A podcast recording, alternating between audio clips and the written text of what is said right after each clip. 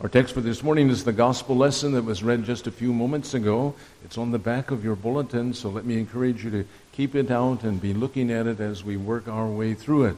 Luke chapter 20, verses 9 through 20. In the name of Jesus, amen. Look at the back of your bulletin and see how our text begins. Jesus began to tell the people this parable. Now, it was Tuesday of Holy Week, and Jesus is in the temple in Jerusalem. It's been quite a journey to reach this place at this particular time. He, has begun the, he and the disciples began this journey, remember, at the Caesarea Philippi. They've been on the road a long time before they have gotten here. And on the it was in Caesarea Philippi that the disciples made that tremendous confession, saying to Jesus, Thou art the Christ, the Son of the living God.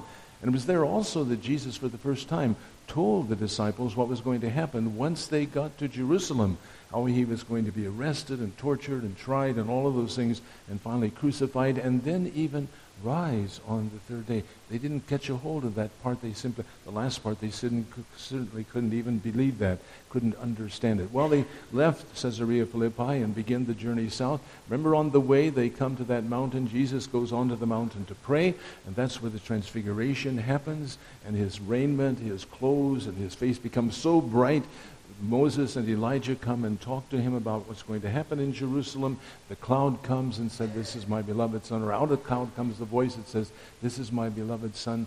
Listen to him. Well, they leave there and they go from village to village as they're coming south now.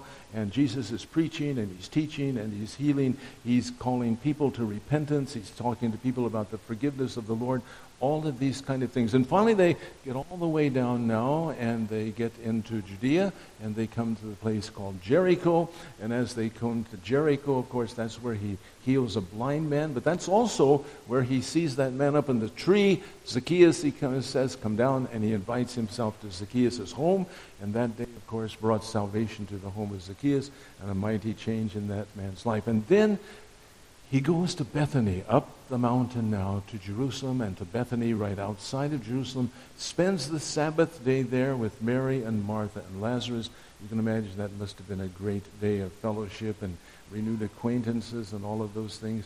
And then the next day, Sunday, he rides into Jerusalem, and we call that day now Palm Sunday. Remember how the folks greeted him and threw their cloaks down and palms and, and uh, greeted him with their hosannas, all of those kind of things. Monday then was a day of confrontation, and he goes into the temple and he sees the sellers, you know, the people there, they're selling animals, they're exchanging money and all those kind of things, and he upsets their tables, of the money changers, drives out the animal sellers. It's a picture of chaos, violence. What a confrontation that was. And now it's Tuesday. And that's where our text takes place Tuesday. It's also a day of confrontation. Not so violent and chaotic, though. Confrontation in this way that his enemies, the scribes, the Pharisees, all of these folks, come and uh, they are harassing and they are questioning and they are accusing and they are saying to him, Who has given you the authority to do the things you're doing and who has given you the authority to say the things that you are saying? And Jesus does not answer them directly, but he looks them in the eye, and he then tells them the parable that is our text. And in that parable, he stresses the wonderful patience of God, and he also stresses the awfulness of God's awfulness of man's sin, and then awfulness of God's judgment upon that sin. And that's what we want to look at in the next few minutes, and I pray God's blessing upon my speaking and your hearing. Now, once again, look at the back of your bulletin how it all starts out, how he starts out the parable. A man planted a vineyard, rented it to some tenants or farmers, and went away for a long time. And as soon as his hearers heard him say this, they knew exactly what he was talking about. Because you see, in the Old Testament, God's prophets had all, all many times referred to Israel as God's vineyard. And they talked about how God brought his people out of Egypt, out of slavery, brought them to this promised land. And that promised land became like a vineyard, you see. That's God's special planting. And he did all kinds of wonderful things for his people. He blessed them in so many ways. No people in the ancient world had received the kind of favor that they had had. And so the people who heard him knew exactly that he was talking about Israel, the people of God, and how God had blessed them. Then he goes on in the parable, and he says, When the time came, talks about how blessed they were in the parable. Then he goes on, When the time came, this is harvest time, he sent his servant to the tenants so that they would give him some of the fruit of the vineyard. Now, God expected, of course, blessing them as he had blessed them, that he would uh, find all kinds of fruit. I mean, he had blessed them with freedom from slavery. He had blessed them with the promises of the covenant. He had blessed them with the Ten Commandments. He had blessed them with a rich tradition of worship. He had blessed them with beautiful feasts to celebrate and, and to remember. And he eh, had blessed them in so many, many ways. And God, blessing them in all of these ways, expected fruit. He expected to find goodness and righteousness and love for the brother and compassion for the needy and care for the widow and orphan, all of these things. Now back to the parable. And so he sent servants, you see, looking for this fruit. But these servants were treated terribly by the tenants, and they abused them and they threw them out of the vineyard. And he sent another servant, and then he sent another servant. And finally, that last servant, they wounded him, they beat him up, they threw him out of the vineyard. Goodness, goodness. And as his hearers heard all of this, they knew exactly what Jesus was talking about and that he was talking particularly right to them. You see, they realized that when Jesus was talking about these servants coming to the vineyard, he was talking about the prophets in the Old Testament, that God had sent prophet after prophet, and those prophets were godly men who, who preached the good news and also the law and called people to repentance, all of those kind of things. And you can be sure that they, they probably thought of Elijah and Elisha and how God had sent them looking for fruit. And instead of finding a worship of the triune God, instead of the God of Abraham, Isaac, and Jacob, they found people worshiping Baal and, and going away from the Lord. And they must have thought about Amos and how he came preaching and teaching, but instead of finding righteousness, he found greed and he found corruption and he found uh, people taking advantage of the poor, the rich, and he took, found crookedness in business and he found injustice in the courts, all of these kind of things. And then there was Isaiah, and God sent him, you see, and he came looking for fruit, and Jeremiah came looking for fruit, and Ezekiel came looking for fruit, and Joel and Hosea and Haggai, all of these came looking for fruit. And those who heard Jesus, they picked up on this right away, and they knew what he was talking about. My goodness, and yet all of these who came, these prophets whom God sent, what they found was sin, and more sin, and rebellion, and people turning their backs upon the God who had blessed them in so many ways. Yet what, what was so amazing that God kept sending servants. Servants who were mistreated, servants who were abused, these prophets, some of them martyred, and God kept sending. It was a picture of his grace, his patience. He keeps hoping, he keeps trying, he keeps sending more and more. You see, he is serious about his people. He wants them to come back to him. He wants them to be great in fruit bearing. And yet it's simply not happening. Well, Jesus goes on in the parable. After sending all of these servants, you see, after sending all of these servants, finally he decides he's going to send his own son. He's going to send his own son.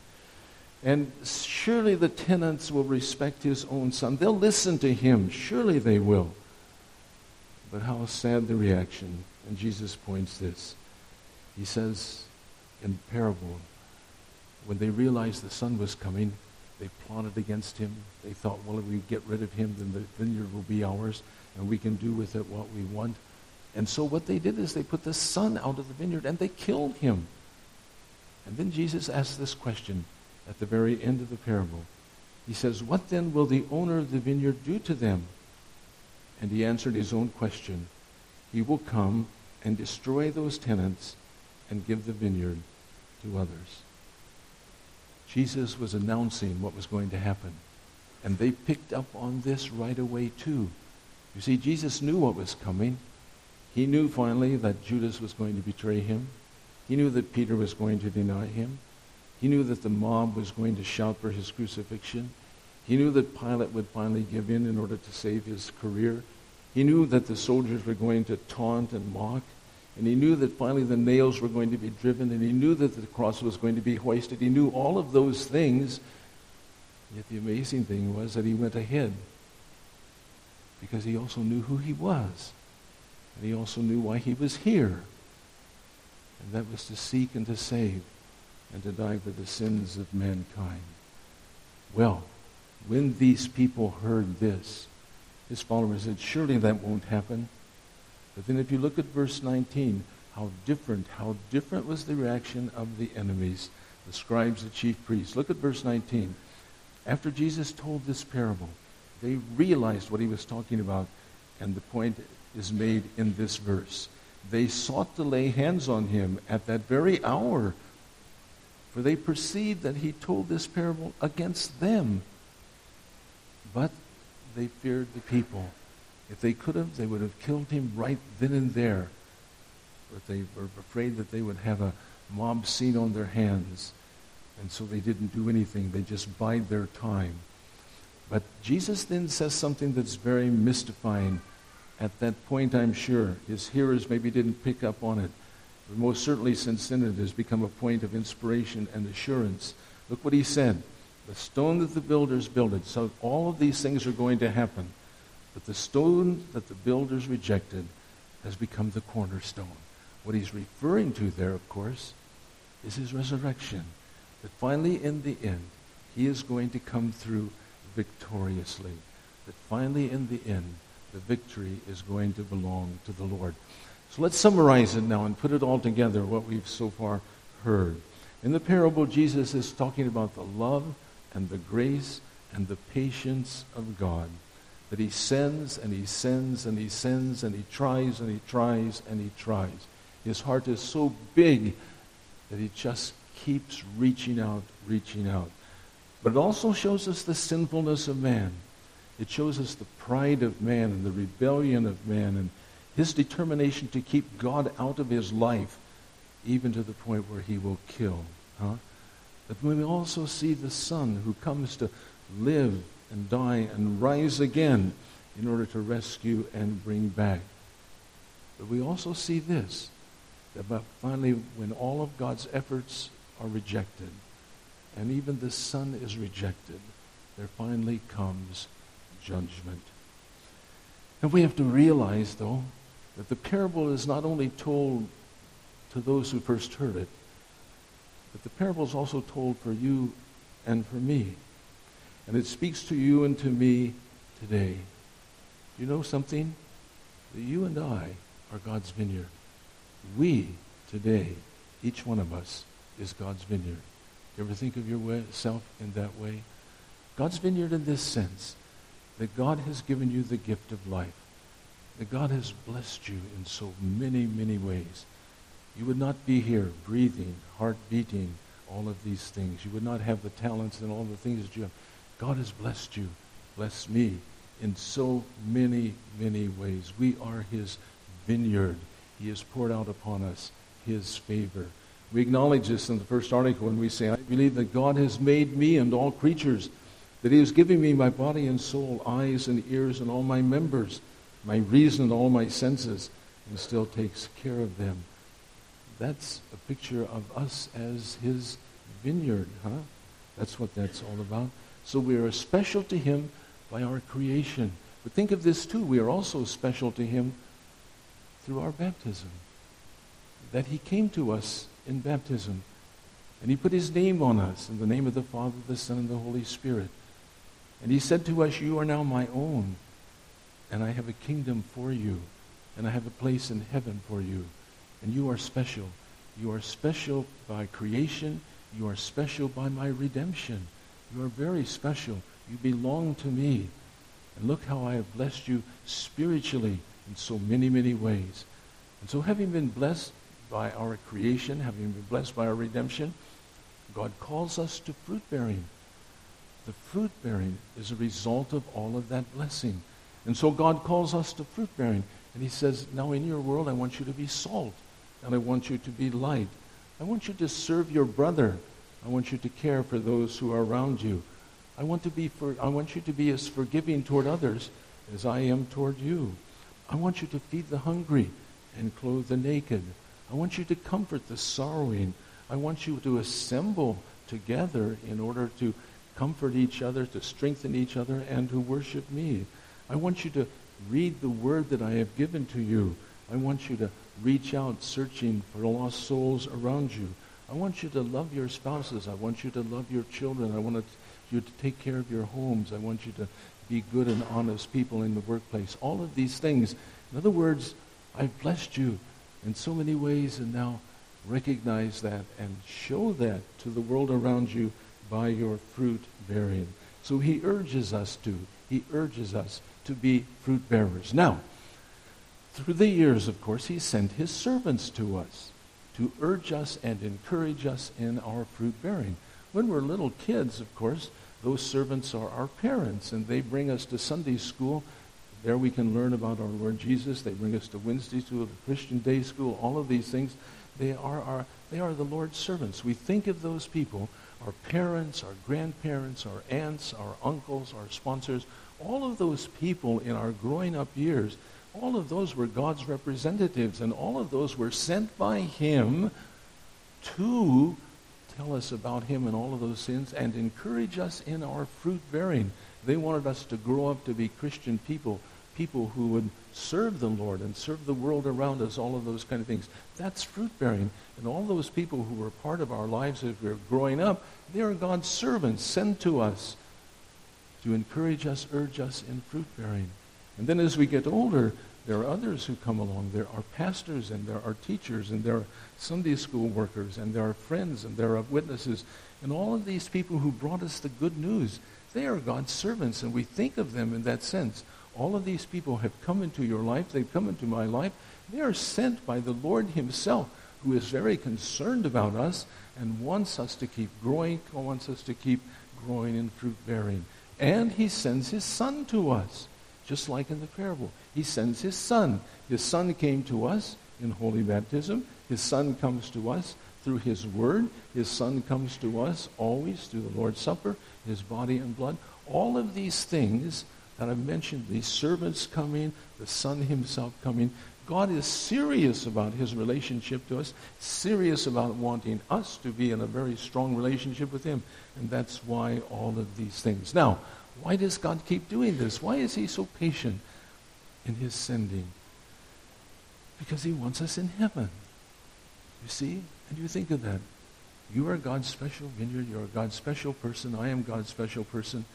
And God does all of these things, all of this sending, all of this working, so that we can be in heaven with him someday for all of eternity. Isn't that something?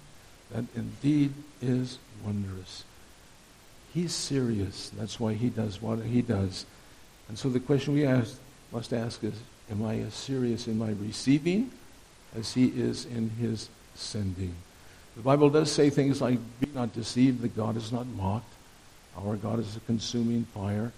It is a fearful thing to fall into the hands of the living God, you see. And so, in the parable, of course, those who turned their back upon everything that the God could do for them and did for them, eventually experience judgment. God doesn't want that to happen. And so that's why he keeps sending people to us. And so even now, think of this.